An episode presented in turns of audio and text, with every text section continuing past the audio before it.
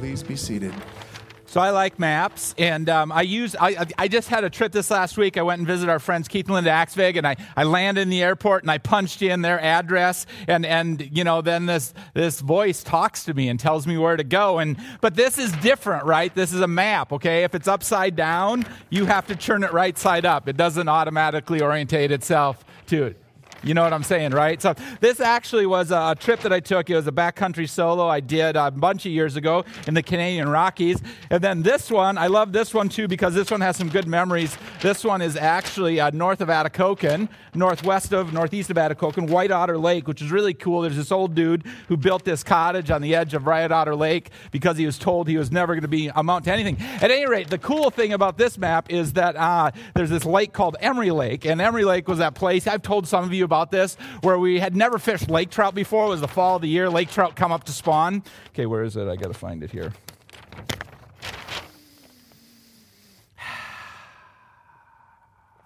Right here. So we, we portaged into Emery, right? And there's these little group of islands. And we thought that fishing lake trout meant you had to fish deep, which you usually do. But in the fall of the year, lake trout spawn, which we didn't know because we what, we're just guys from Aiken. We just go and fish it. It didn't matter to do research before you went to a lake. At any rate, so the lake trout spawn in the fall. And so they're in shallow, right? And so we're like, we end up, my, my brother Paul flips out this Mepps, a number four Mepps. Bam, a lake trout hits it. We're like, whoa, what just happened there, you know? And so that we ended up getting like all these lake trout, right? And we made this little live well. I've told you this story before, haven't I? You've heard this, right?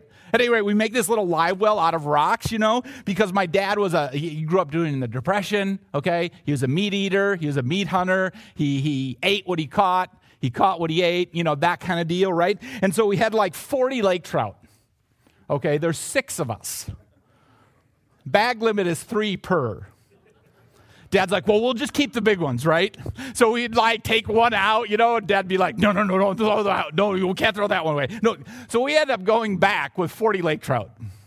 But you can't leave Canada with forty lake trout because they have a bad sense of humor about that. There's a bunch of years ago, I think statute of limitations has a... Do you ever think, do you ever think that if you like you're from Greenland, like Greenland's in the middle of the map, or say like you're from Africa, like like like Africa would be in the middle of the... I wonder that. How about if you're Singapore, if you're from the island nation of Singapore, you know, it's way down here. Would that like be in the middle of the map? If you're, at any rate, maps are kind of cool, right? Okay, and we have this large map of the world, and there's boundaries, right? There's boundaries here that say this is the United States, and there's this line that says this is Mexico, and then over here we have, well, this is an old map, right? Because we have Arabia. Now it's Saudi Arabia, right? We have Persia. There's no Iraq, no Iran. We have we have Afghanistan. We have, I don't even know the name of this one. Balochistan? I've never heard of that. At any rate, so you have this like maps and, and zones and boundaries and mountain ranges and rivers and, and we claim things, right? We claim things, right? We say this is the United States of America and six two two something is where I live. We claim these things, right? They're ours. It's what we own. Page five ninety-five, verse one, Isaiah chapter thirty-five. We'll get maps back to maps in a little bit. The wilderness and the dry land shall be glad. This is a happy earth day. The wilderness and the dry land shall be glad. The desert shall rejoice and blossom like the crocus. It shall blossom abundantly and rejoice with joy and singing. The glory of Lebanon shall be given to it, the majesty of Carmel and Sharon. They shall see the glory of the Lord, the majesty of our God. Last week, because thirty-four and thirty-five, okay, Oswald argues should be read together, and so it's part one, part two. Last week we saw how basically humans who are not following God have basically left the world in a really, really bad place, like utter destruction. And the critters have come back. And what is being described in this physical redemption in poetic form? The, the landscape. The landscape is exploding in color and flowers.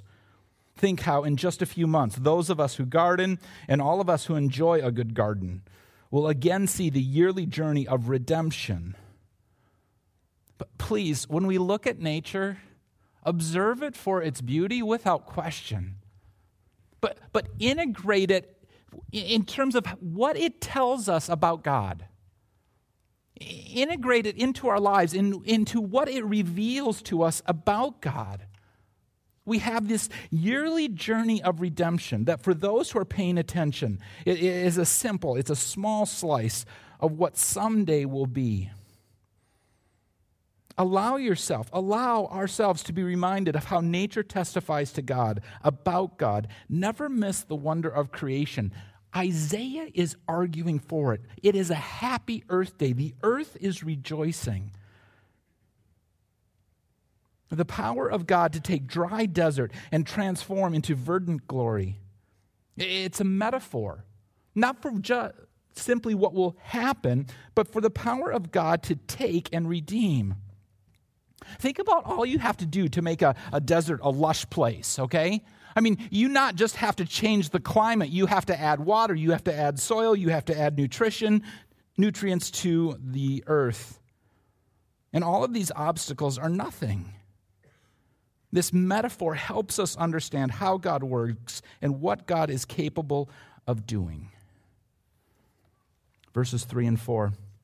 Strengthen the weak hands and make the firm and make firm the feeble knees. Say to those who have an anxious heart, be strong, fear not. Behold, your God will come with vengeance. With the recompense of God, he will come and save you. Vengeance, a word we understand. Recompense, we introduced it last week. We didn't define it. Recompense is just making whole, okay? So like if if if I, uh, say you're in a spot where you're in a bad spot and you've been defrauded or perhaps you've been cheated. Uh, it's a business deal that went bad. And, and so if I was to give you recompense, okay, even though I don't owe you money, say that you lost one hundred bucks on a deal. And I said, you know something, rather than worry about the one hundred bucks that you lost, here's one hundred bucks. I've made you whole. Just let it be good.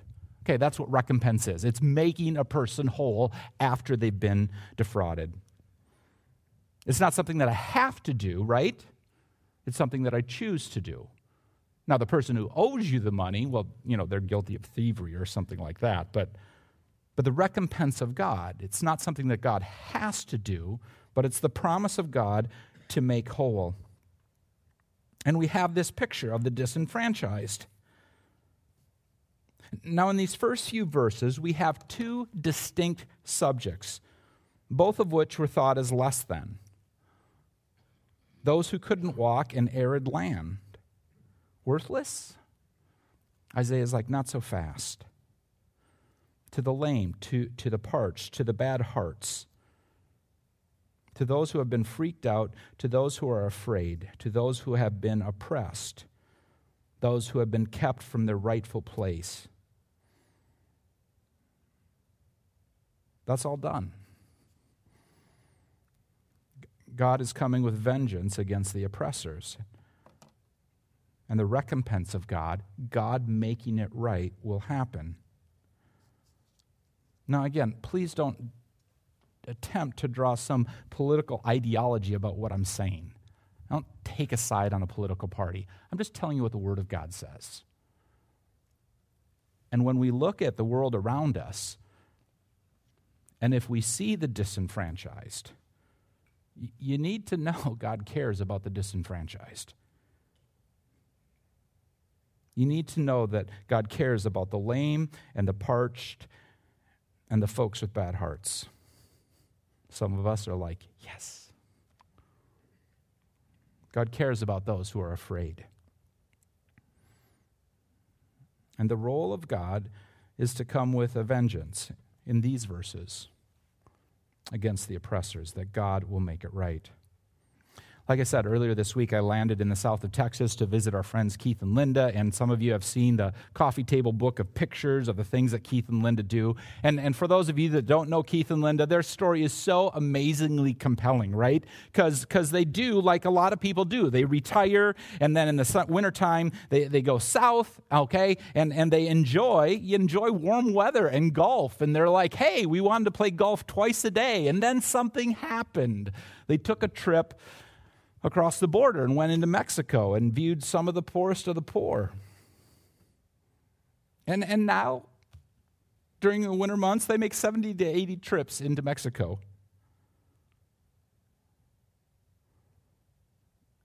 And there's this elegant simplicity to what they do.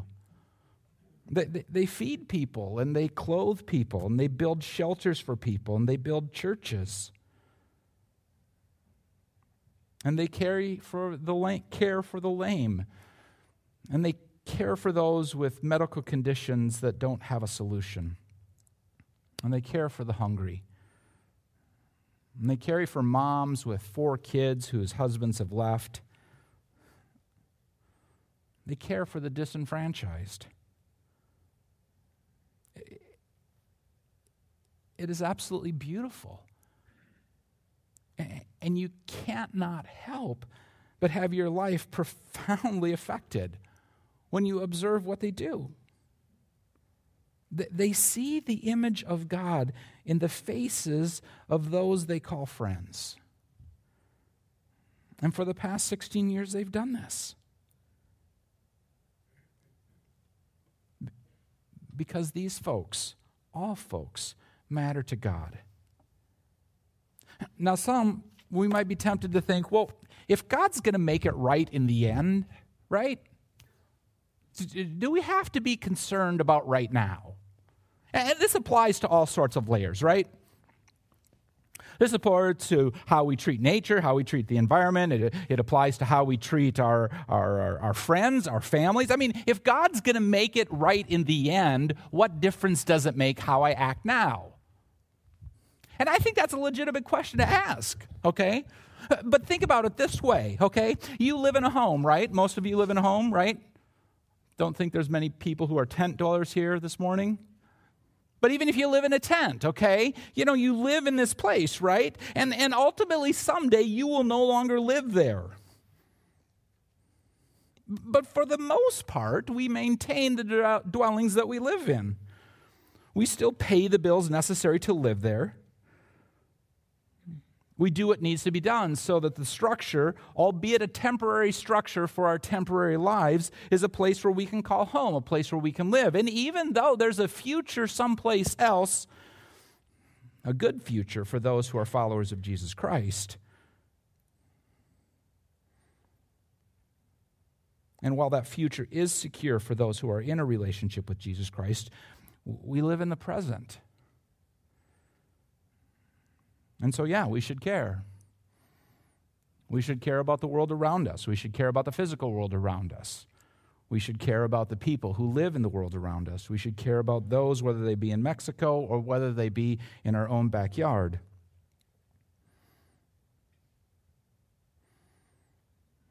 Because it matters to God. And if the environment matters to God, and if humanities matters to God, and if how we act matters to God,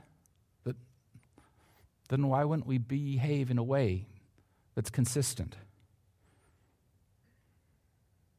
That's consistent with God's best for what He has created. And that's the linchpin, right? We started talking about it last week. Is the lives that we live, are they a right that we possess, or are they a gift that have been given to us? If they're a right, if it's my right, then I can choose what I do. But if it's a gift, we have this notion in verse four of God saving, of God wanting to be in the business of salvation. Last week, we challenged our thoughts. Don't, don't shy away from the tough passages in the But the thing that describe the judgment of God, don't shy away from those. But the thing that God is in the business of more than anything else is salvation. He will judge, but but but salvation is what drives the bus. And we have this picture in verse four. He will come and save you. Assuming, of course, you'll allow yourself to take advantage of that salvation. Verse five is a change. Then, future tense, then the eyes of the blind shall be opened and the ears of the deaf unstopped. Then shall the lame man leap like a deer and the tongue of the mute sing for joy. For waters break forth in the wilderness and streams in the desert. The burning sand shall become a pool and the thirsty ground springs of water. It's the haunt of jackals where they lie down. The grass shall become reeds and rushes. And a highway shall be there, and it shall be called the way of holiness. The unclean shall not pass over it. It shall belong to those who walk on the way. Even if they are fools, they shall not go astray. No lion shall be there, nor shall any ravenous beast come up upon it. They shall not be found there. But the redeemed shall walk there, and the ransomed of the Lord shall return and come to Zion with singing. Everlasting joy shall be upon their heads. They shall obtain gladness and joy, and sorrow and sighing shall flee away.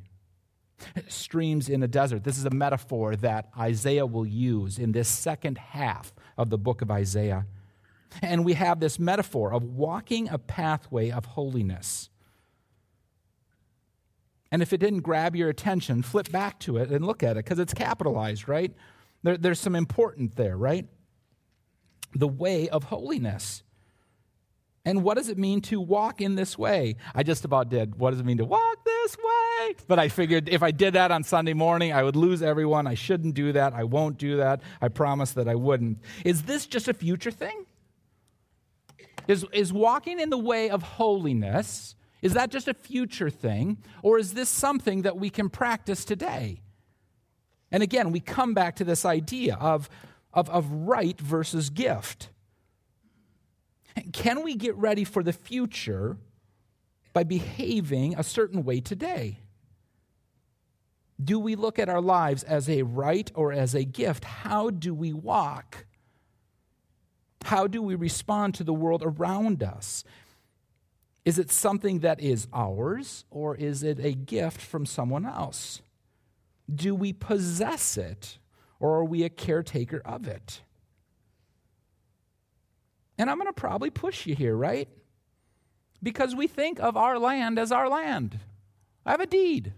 It's my land.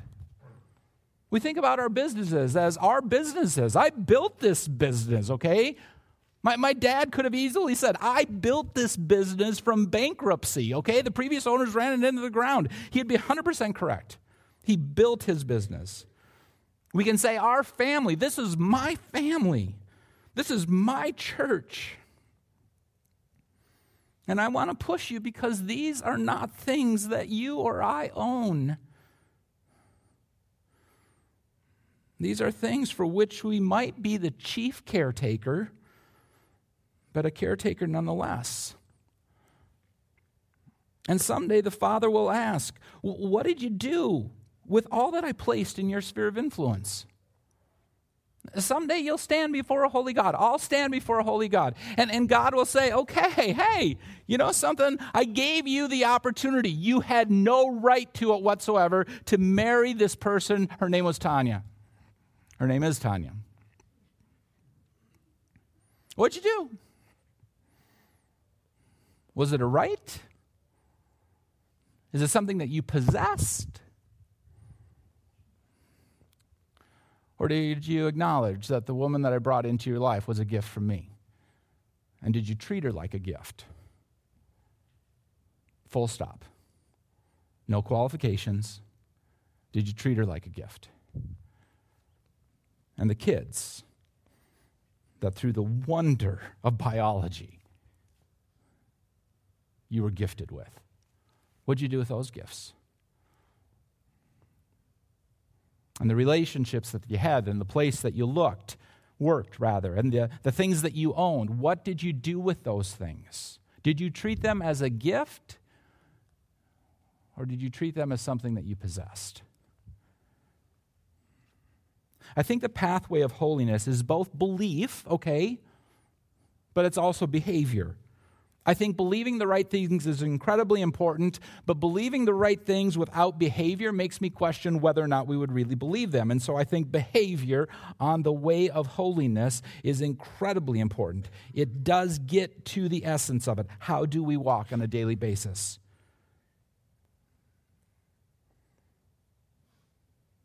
Do we take each step cognizant of the fact that it is a gift from God? Or do we say, this is my world, and I possess it?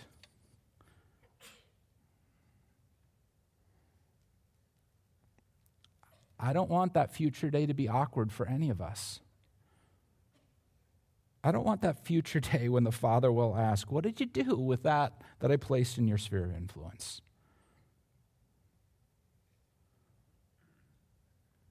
The text talks about redeemed. It's an intriguing word, right? Because it doesn't occur much in the first part of Isaiah, only twice. But in the last half of Isaiah, it occurs over twenty times. And, and it really gets at this notion of what God wants to do. The judgment is over. Redemption is at hand. What are the implications? What does it mean to be redeemed? And again, is it a right or is it a gift? All that is to say, in describing the future, Isaiah is making a passionate case for God. Making a passionate case for the future with God. And to be sure, not everyone will be convinced. But for those who have the ability to understand.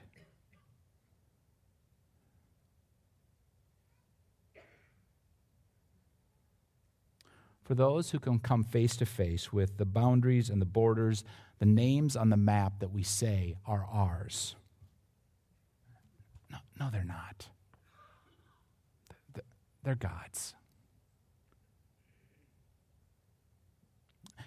Can we view all of life as a gift from the Father? And can we behave in such a way? Understanding and experiencing God's salvation and being part of this compelling picture of some super happy Earth days. Please pray with me.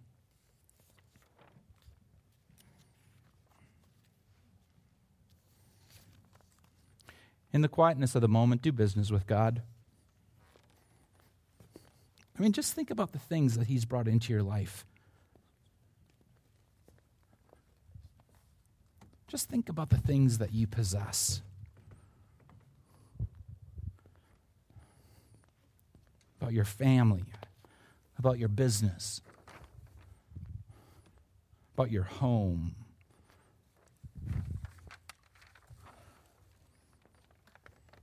Do we treat these things as a gift? Do we understand that they are from God?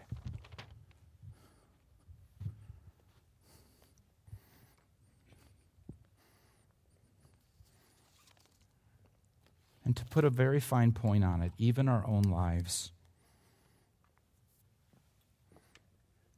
Do we treat our lives as a gift from God? Have we experienced his salvation?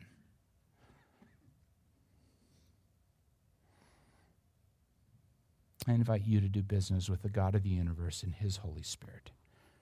In Jesus' name.